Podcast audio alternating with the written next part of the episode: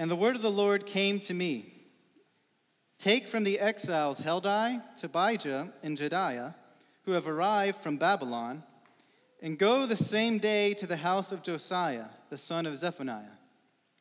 Take from them silver and gold, and make a crown, and set it on the head of Joshua, the son of Jehozadak, the high priest. And say to him, Thus says the Lord of hosts Behold, the man whose name is the branch, for he shall branch out from his place, and he shall build the temple of the Lord. It is he who shall build the temple of the Lord, and shall bear royal honor, and shall sit and rule on his throne. And there shall be a priest on his throne, and the counsel of peace shall be between them both. And the crown shall be in the temple of the Lord as a reminder to Helem Tobijah, Jedaiah, and Hain, the son of Zephaniah. And those who are far off shall come and help to build the temple of the Lord.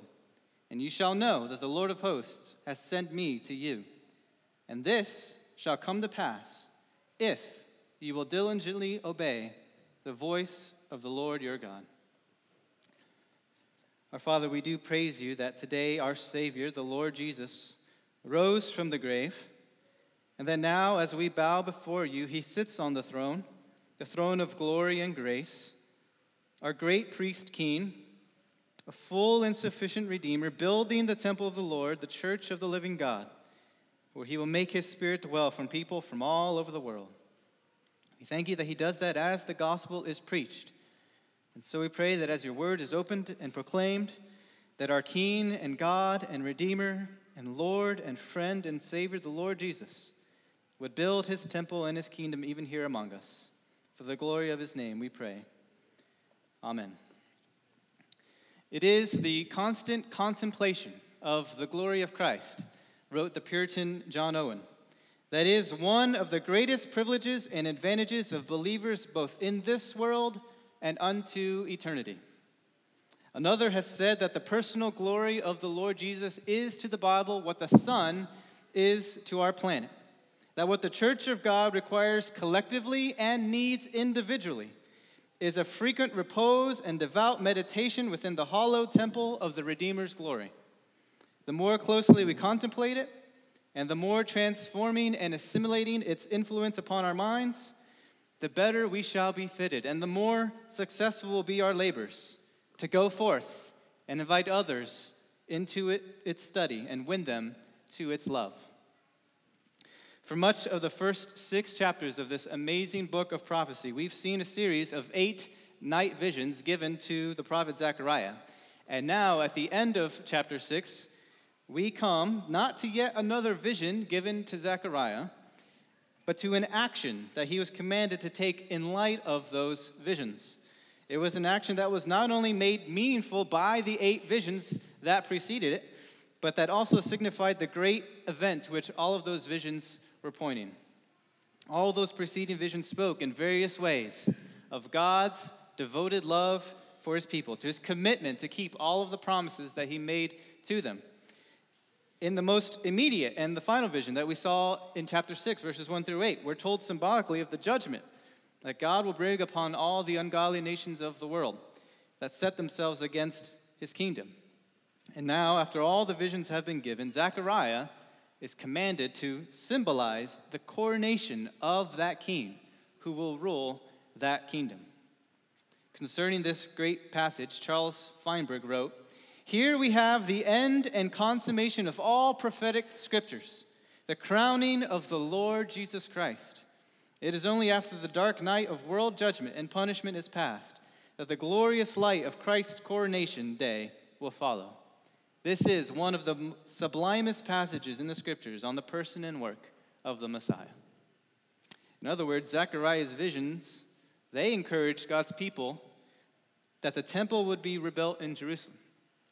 But as important as that temple was, it was not the source of Israel's hope. Far more important is the man who comes to build the true temple. God lifts Israel's eyes from the temple building to the temple builder, to there to rest their hope. So, acting on God's behalf, Zechariah placed a crown on the head of the high priest, and then with a finger pointed at the one he symbolically represented, the prophet cried, Behold the man.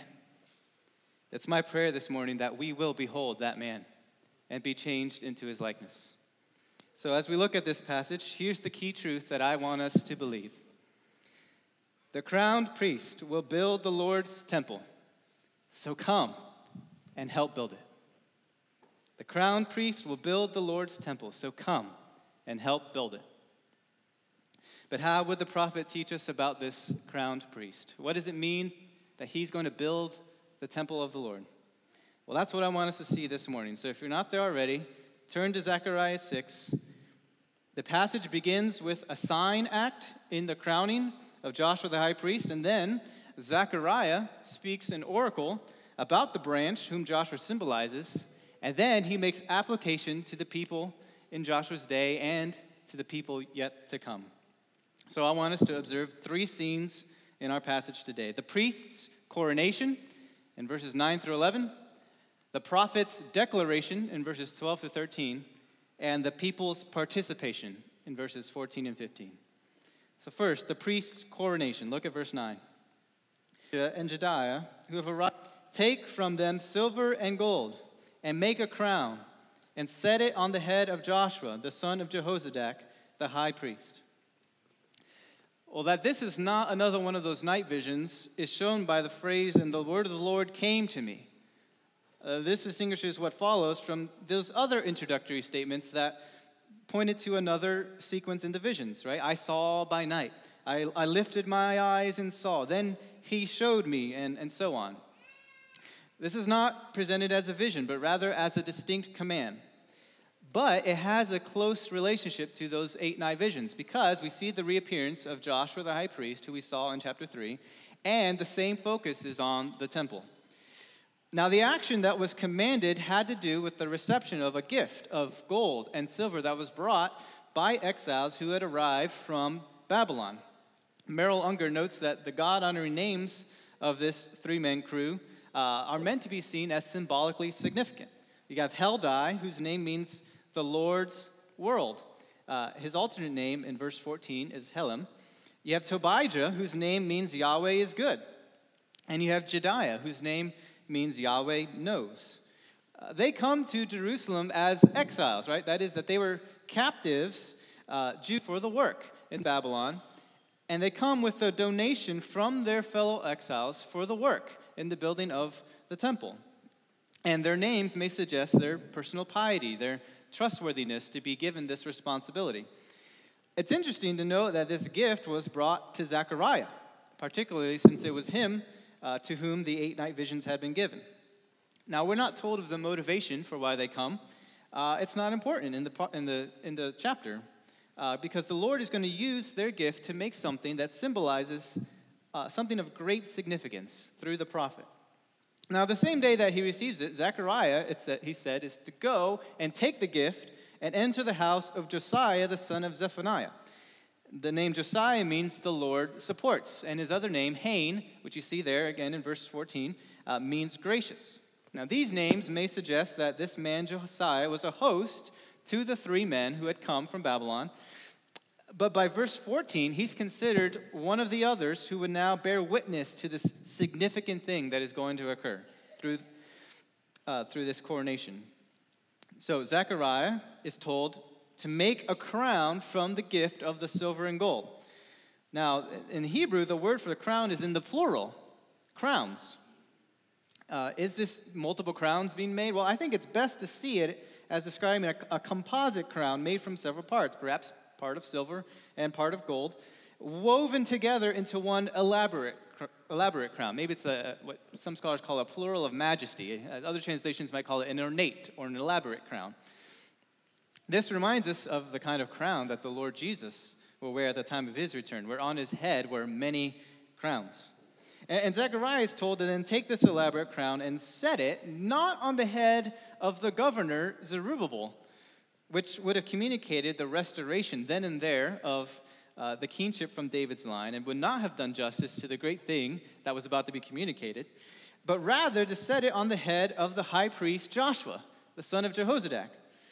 Now, you recall that it was the high priest Joshua and, not the governor Zerubbabel who was identified symbolically as my servant the branch in chapter 3, verse 8. Uh, this coronation seen under one person, as was the promised union of the offices of priest and king under one person, as we'll see in verses 12 to 13. Uh, it's, a, it's a remarkable picture, clear, of the promised ministry of our Savior. So, so that's the sign act, the priest's coronation. Now let's consider Zechariah's words to Joshua, the prophet's declaration, and we'll spend most of our time here. Look at verse 12. And say to him, Thus says the Lord of hosts Behold, the man whose name is the branch, for he shall branch out from his place, and he shall build the temple of the Lord. It is he who shall build the temple of the Lord, and shall bear royal honor, and shall sit and rule on his throne. And there shall be a priest on his throne, and the counsel of peace shall be between them both. Zechariah has provided the picture in the crowning of Joshua, and now he speaks to its significance. And in these densely packed statements, we have arguably the most complete depiction of Christ in the Old Testament. And Zechariah gives eight descriptions of the one whom Joshua represents. First, consider his design. Behold the man. These are words that echo throughout the Bible as the core of God's message for the salvation of sinners. Behold the man. First, he was known simply as the offspring of the first woman, Eve. To Satan in the garden, God had spoken of him I will put enmity between you and the woman, and between your offspring and her offspring. He shall bruise your head, and you shall bruise his heel. Behold the man, we hear. And the first thing we know about him is that he will be a man, truly man, the son of a human mother. Later, God identifies him as the seed of Abraham, a descendant of the man of faith. The generations passed, and in a day of Moses, God said once more, Behold the man. This time, he is a prophet, one like Moses who would speak from God to the people. God said, I will raise up for them a prophet like you from among their brothers, and I will put my words in his mouth, and he shall speak to them all that I command him. Later still, David is shown a king to sit on his throne forever, one of his own descendants. Behold the man, God says to our faith. In Isaiah 53, he is the suffering servant, the man of sorrows. Surely he has borne our griefs and carried our sorrows, yet we esteemed him stricken, smitten by God, and afflicted. And here in Zechariah, we have reached the Old Testament's most complete portrait of this long awaited man. A crown is placed on the high priest's head to go with the garments of righteousness he received in chapter 3. Behold the man, the Lord says. This is the man who will sit enthroned, robed in majesty, to build the spiritual house that will be God's true temple. How many Jews in Zechariah's day looked ahead to this man in faith? They wondered when he would appear, what he would look like. Their hearts burned to see the day when this man would be unveiled. That day did come at last when the man was presented before the crowds of Jerusalem. And just as Zechariah had placed a crown of woven strands upon the head of Joshua, so a crown was placed on the brow of God's true man. A purple robe was draped around his shoulders, and with words echoing God's earlier revelation, the cry was lifted to the assembled crowd Behold, the man. It was just as Zechariah had prefigured, and yet it was so different. Jesus Christ was crowned not with woven silver and gold, but with a crown of woven thorns. The purple robe was given not to honor him, but to mock him. John tells us so Jesus came out wearing the crown of thorns and the purple robe. Pilate said to them, Behold the man. When the chief priests and the officers saw him, they cried out, Crucify him! Crucify him! Was this the plan for the man all along? Scripture says there is one mediator between God and man. A mediator was needed. It was God who was offended, and it was God who satisfied, said the Puritan Watson. To which we would add, it was man who offended, and it was man who must answer for the offense. Both are necessary. For our redemption, there was required a perfect obedience and a perfect payment or satisfaction, each having infinite value to answer for a world of sinners. Christ's deity answers the demand of an infinite obedience and an infinite payment, and his humanity answers the demands of a human substitution, our flesh satisfaction. Consider this Christ took up our flesh that he might render for us what we owe to God in terms of obedience. Consider this also. He took up our flesh that he might die in it for us, what we owe to God in terms of disobedience. The goal of Bethlehem was always Golgotha. The whole point of the birth of this blessed man was not sentimental, but sacrificial. The body prepared for him was prepared to be one sacrifice for sins for all time. The humanity he willingly and lovingly assumed was assumed that he might assume our sin, be made sin for us, absorb our guilt, and in our place assuage the holy and righteous wrath of Almighty God against sin. He took a body that he might take the blows due to sinners. Here is why the fruit of Mary's womb is so blessed. Had Christ not been made flesh, then we would forever have been made cursed. Had he not been made incarnated, then we would have been incarcerated and incinerated forever. So when we see the fulfillment of what the prophet prefigured, crown of silver and gold, but how much more precious is the crown of thorns? Oh, that we would see more beauty there than in all the silver and gold this world can offer. Here is the man here is the answer, long awaited. And God raised him up that all might look on him, believe, and be saved. 30 years after his resurrection and ascension into heaven, Paul still calls him in 1 Timothy 2:5 the man, Christ Jesus. In Acts 17, as Paul exhorts the men in Athens to repent, he tells them of God's appointed day of judgment through a man whom he has appointed and it is to Christ as God, yet holding on to a glorified humanity that we look. But our citizenship is in heaven, and from it we await a Savior, the Lord Jesus Christ, who will transform our lowly body into his glorious body. You mean like him as God's, as Mormonism teaches? No, like him as he is man, whose humanity has been glorified. He remains our pattern in heaven and for eternity. Brothers and sisters, are you beholding Christ? It's by beholding this man that we are made like him. And we all, with one degree of glory, the glory of the Lord, are being transformed into the same image from one degree of glory to another. Look to Christ. Consider his designation, whose name is the branch. The branch is a title for a descendant of King David who would be the coming Messiah. The prophet Isaiah spoke of the days when there shall come forth a shoot from the stump of Jesse, that's David's family, and a branch from his roots shall bear fruit. So you got a remnant from the family of King David, a branch who's going to come and restore the royal line. Or, or listen to the prophet Jeremiah in words spoken just before the exile. Behold, the days are coming, declares the Lord when I will raise up for David a righteous branch, and he shall reign as king, and deal wisely, and shall execute justice and righteousness in the land. You can almost hear a collective sigh of relief from the men in Josiah's living room. Because when they hear that the branch is the one for whom the crown is intended, they understand that this isn't really about Joshua, the high priest. After all, Joshua is not of the tribe of Judah. He's not a son of David. Joshua's name prefigures is in view. And yet, in the fullness of time, even Joshua's name prefigures the branch. In Hebrew, it is Yehoshua. In Greek, it is Yesu. It means Yahweh is salvation. And when the angel appeared to Joseph announcing the birth of Christ, he told him, You shall call his name Yesu, Jesus, for he will save his people from their sins.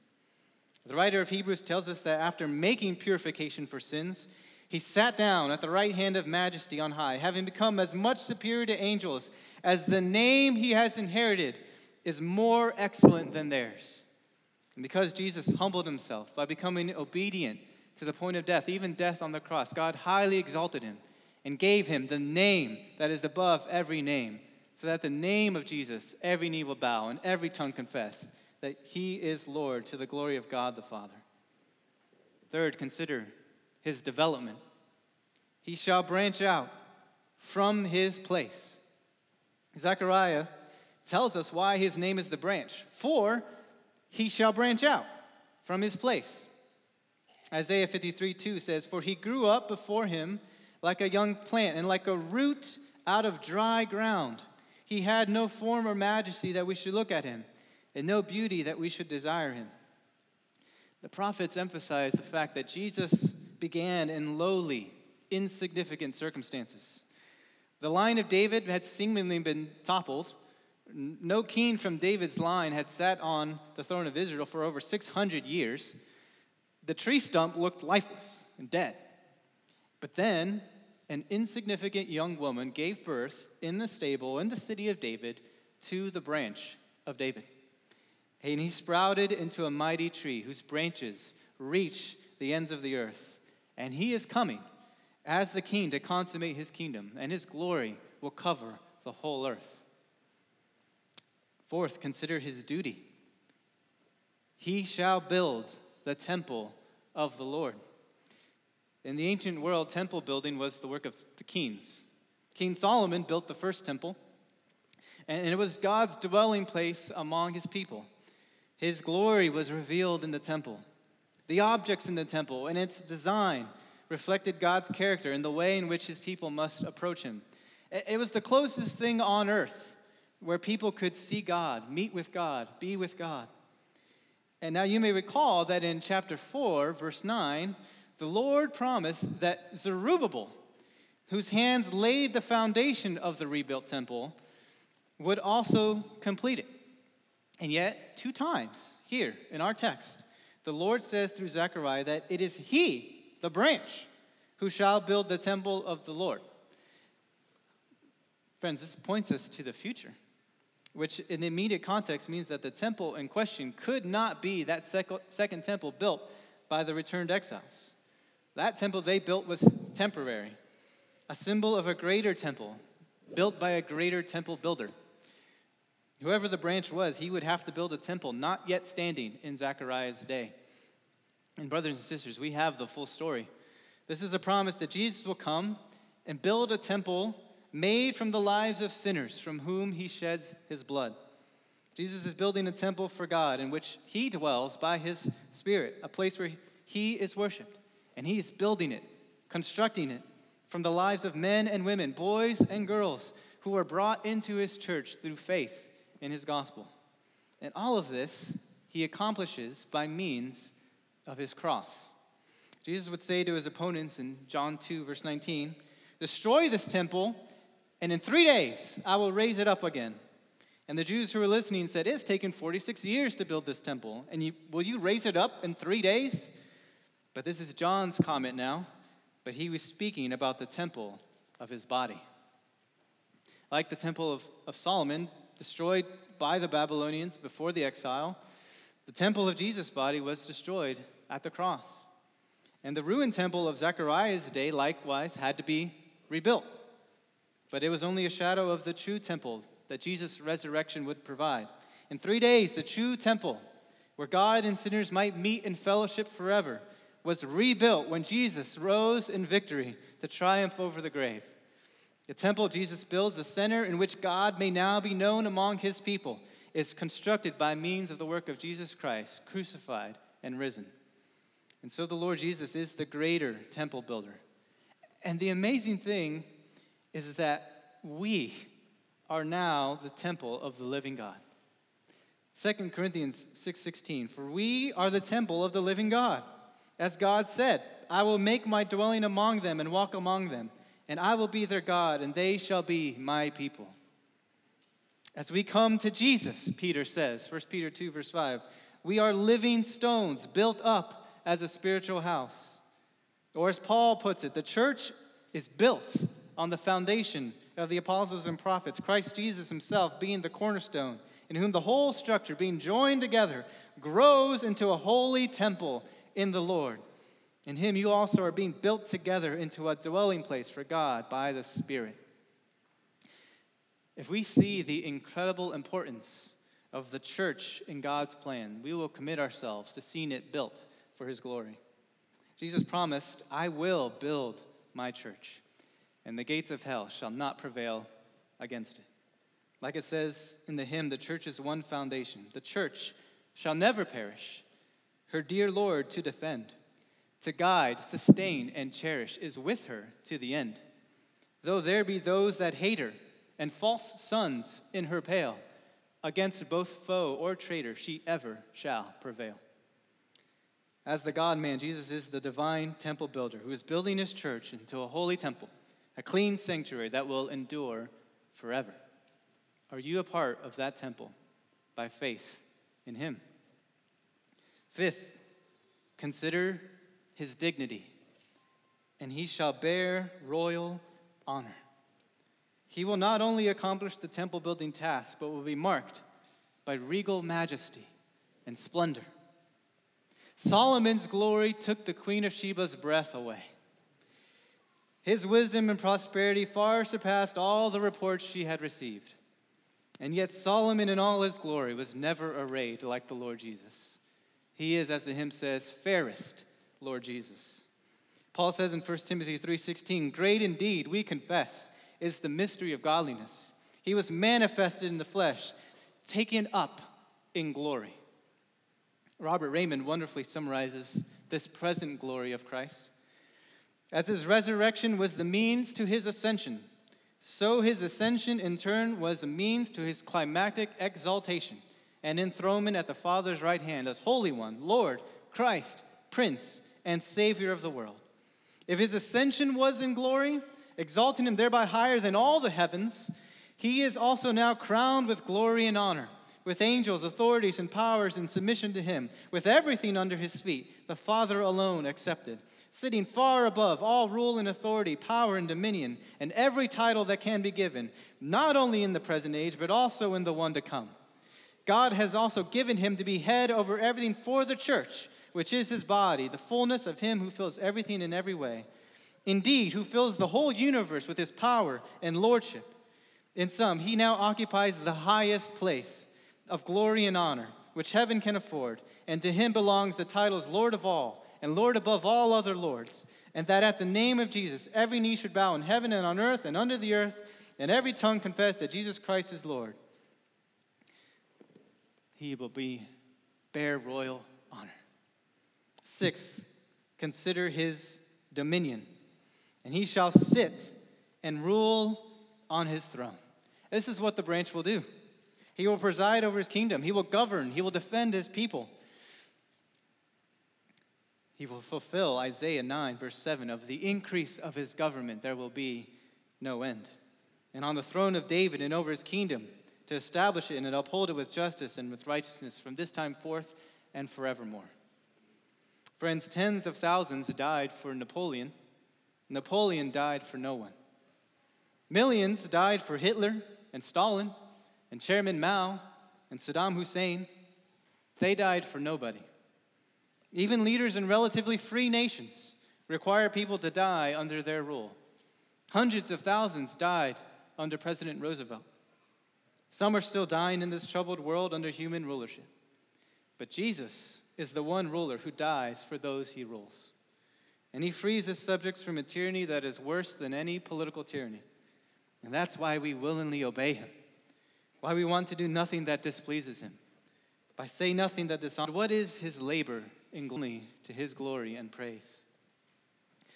Beloved, what is his labor in glory? Here again, we bow in humble awe and adoration. Having left us and been raised to the highest place, he does not forget us. Though he announced with respect to his atoning work, it is finished, he is not finished for us. Having sat down at the right hand of the majesty on high, he is not idle. John Owen wrote, He leads not in heaven a life of mere glory, majesty, and blessedness, but a life of office, love, and care also. He is a king in glory. He is exalted to reign and rule, a king now coronated and throned above.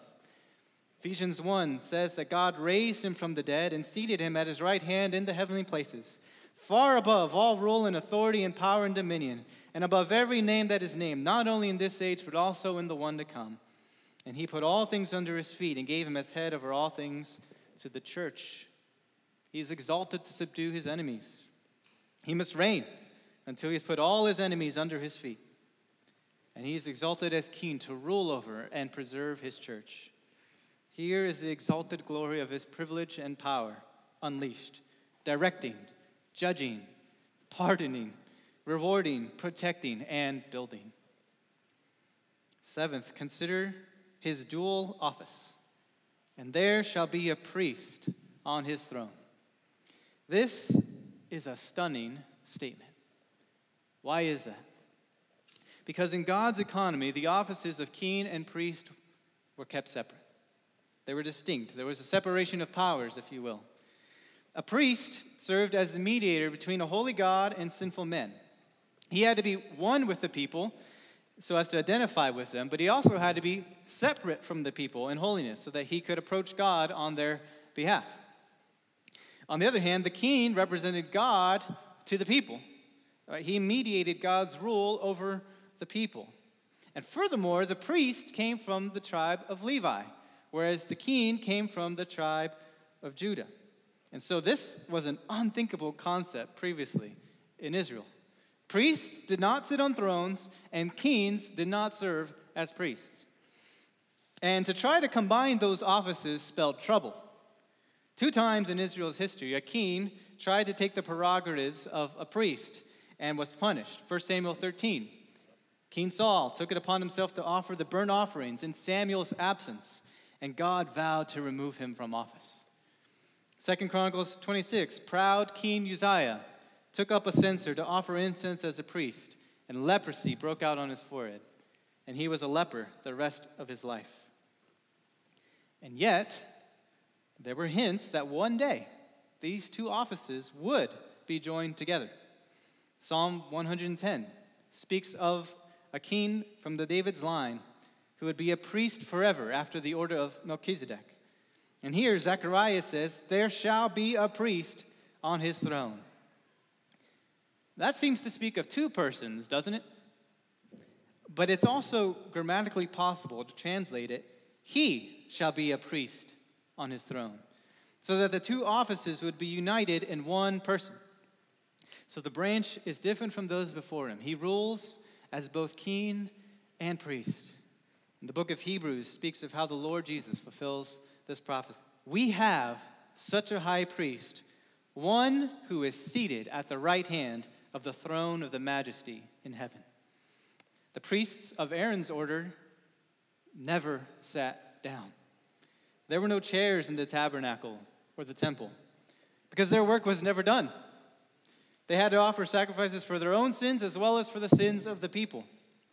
But Christ, our priest, having offered one sacrifice for sins for all time, sat down at the right hand of God, waiting from that time onward until his enemies be made a footstool for his feet.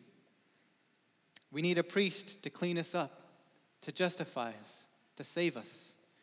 We need a king to subdue us because we are rebels, and we need him to defeat our enemies. And only in the Lord Jesus Christ do we get both. Brothers and sisters, there is a glorious God on the throne. Therefore, we have a certain confidence. There is a glorious king on the throne. Therefore, we have a certain security and stability. There is a glorious priest on the throne. Therefore, we have a certain sympathy and representation. There is a glorious man on the throne. Therefore, we have a certain salvation and hope. Eighth, consider his diplomacy. The counsel of peace shall be between them both. The branch will sit on his throne and rule, and yet on that throne will sit a priest. And between these two ministries, the priestly and the kingly, there will be perfect harmony and agreement. That's why there was, I think, a double crown, a ring of gold and a ring of silver resting on Joshua's brow. In this one crown, just as there would be in this one man who was to come, the office of priest and the office of king will combine. It's a, it's a dramatic picture, isn't it? One who would come in one person as both a priest and a king, who would rule on the throne and have royal dignity, build the temple, and he would do it all not by means of force of arms or political machinations. He would do it in the office of a priest, holy to the Lord. And through this king priest will be the counsel of peace between them. There is debate about what the them refers to. Again, is it two persons? But I think likely refers to the reconciling of the two offices in the Lord Jesus Christ. There would be no tug of war between the political and the religious sphere, because in Jesus, both offices reside in one person, the Prince of Peace. Friends, you will not know true peace with God unless Jesus is both your high priest and your king. You need a priest to deal with your guilt before God.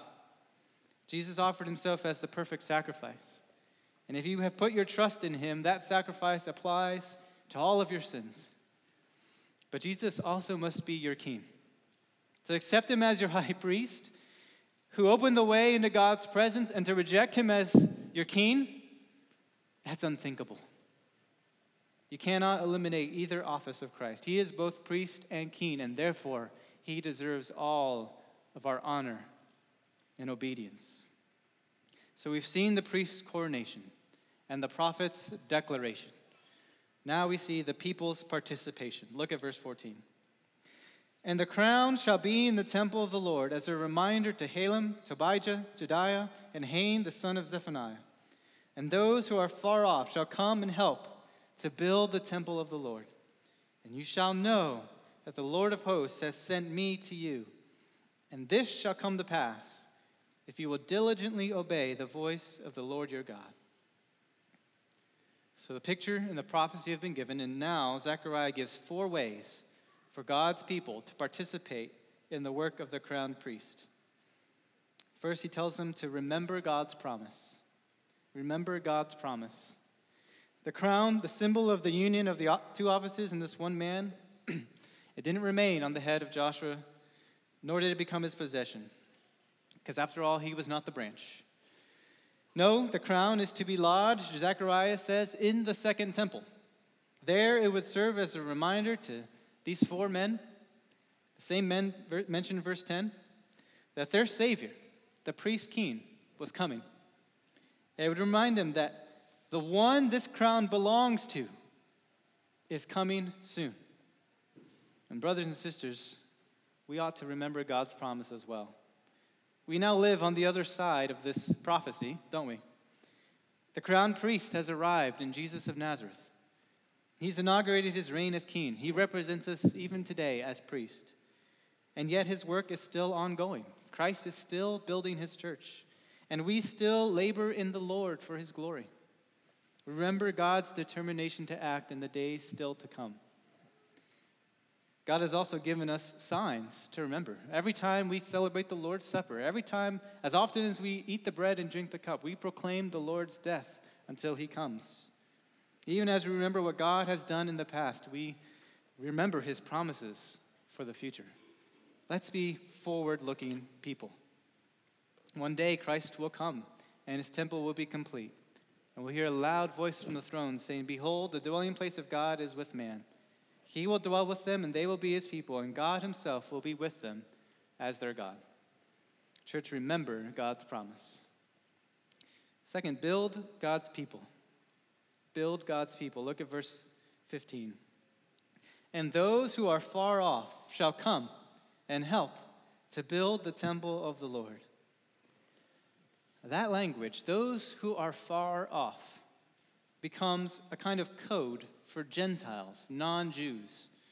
Peter uses it in his great Pentecost sermon in Acts 2:39. Repent, he says, as he proclaims the cross and the resurrection of Christ. Repent and be baptized, every one of you, in the name of Jesus Christ for the forgiveness of your sins, and you will receive the gift of the Holy Spirit. For the promise is for you and for your children and for all who are far off, everyone whom the Lord our God calls to himself.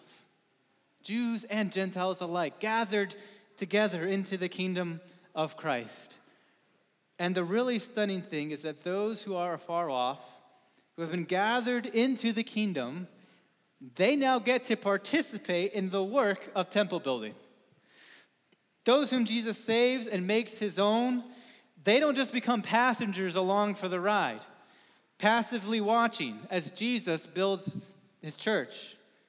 No, we get to share in the work of Christ's temple building. We're to become his agents in bringing the good news to the world that there is a king in heaven, a priest who can deal with your sin and reconcile you to God, Jesus Christ, the righteous branch. We get to share in the gathering of living stones that they might be built upon the chief cornerstone that is Jesus Christ. Faith in him.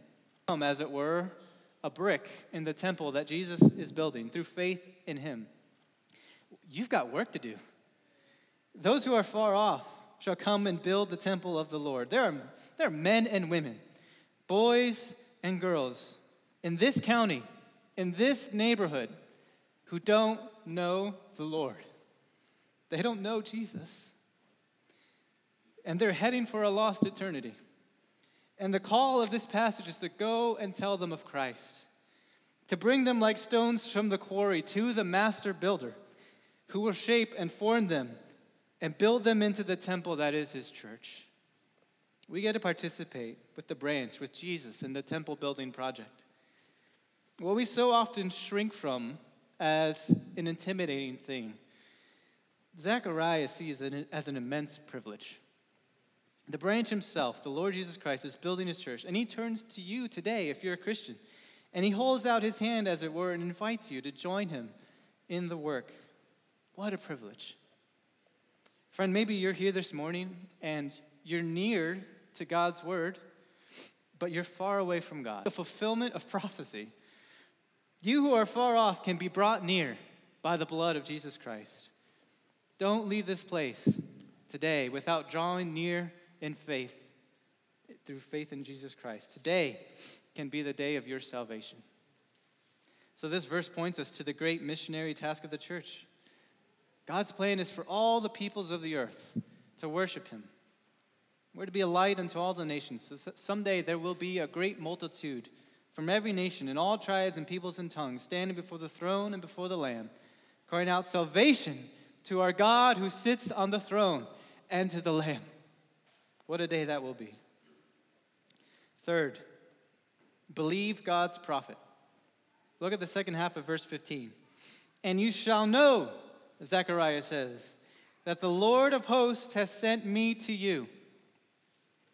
When the branch comes and the people of God join him in the temple building work, taking the gospel to the nations, it will be the great confirmation that Zechariah has, in fact, been the spokesman, the very mouthpiece of the Lord himself.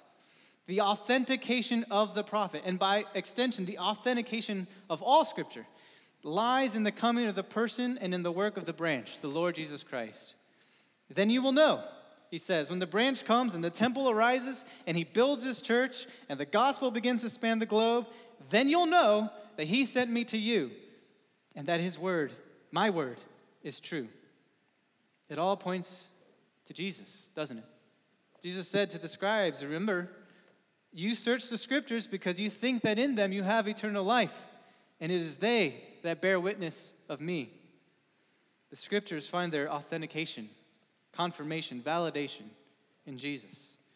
The one of whom they, they speak with a uniform voice on every page has come and done exactly as the Lord promised through his prophet.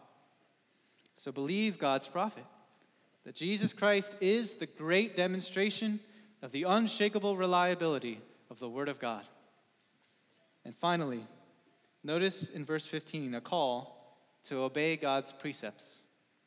And this shall come to pass if you will diligently obey the voice of the Lord your God. This doesn't mean that Christ's coming and the Gentiles' participation in the kingdom were contingent on Israel's obedience. God's sovereign purpose does not depend on the, sickle, the sinful fickleness of man. What he means is that Israel would not come to the knowledge of the Messiah or his kingdom blessings unless they obeyed him fully. And still today, God's prophetic plan for the ages will come according to his sovereign timetable. It will happen. But we will not be blessed as a part of that plan unless we give ourselves fully to obey the Lord. God accomplishes his plan as his people take up his call to faithful service. The temple the branch is building is built as those who are far off come and help to build it. They participate in the work. The kingdom of God grows and the reign of Jesus Christ is extended as his servants do what they're asked, and they live as they're commanded.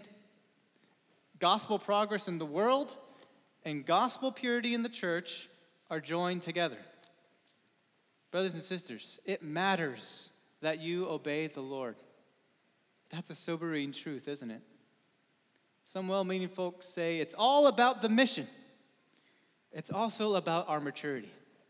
We proclaim Him, warning and teaching everyone that we may present everyone mature in Christ. The Great Commission is to make disciples of all nations and to teach them to obey everything Christ commanded. The faithfulness of our witness and the holiness of our lives, they're bound together. God doesn't commonly work with filthy instruments when he's performing saving surgery in a sinner's heart. He likes to make use of clean instruments when he saves. So, are you a clean instrument, ready for the master's use? All of this will come to pass if you diligently obey the voice of the Lord your God. Do you work diligently to obey? Or are you casual about Christ's commands? The priest king has come, so I can sin. I'm covered by the blood. Really? Diligently obey the voice of the Lord your God, because the priest king has come, and he summons you to the high privilege of his service. Jesus, the crowned priest, will build the Lord's temple. So come and help build it. That's what the Lord wants for you today. He gave his life to include you in his temple. He died to that you will not obey in light of all that he has done for you.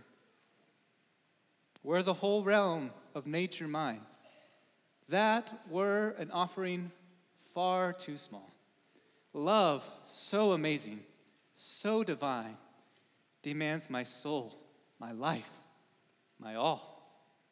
All my life, all of it, given in glad and joyful surrender for the use of King Jesus.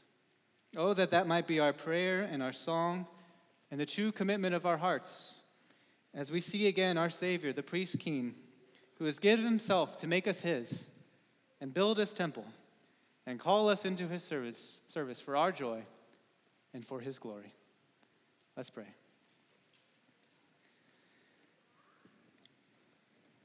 Father in heaven, we thank you that you have counted us worthy to be building blocks in the hands of the great temple builder, your Son, our Lord Jesus. Help us, Father, to live in the realization that we are part of the work that Jesus is fashioning. And we thank you that as priest and as sacrifice, he has redeemed us. And as king, he is our Lord and our master. May we be willing subjects to his gracious mastery to the glory of your name. Father, if there are any here who remain far off from you, may this moment, right now, be the time when you draw them to yourself in mercy. May they leave everything behind and come to Christ. We ask this in his name. Amen.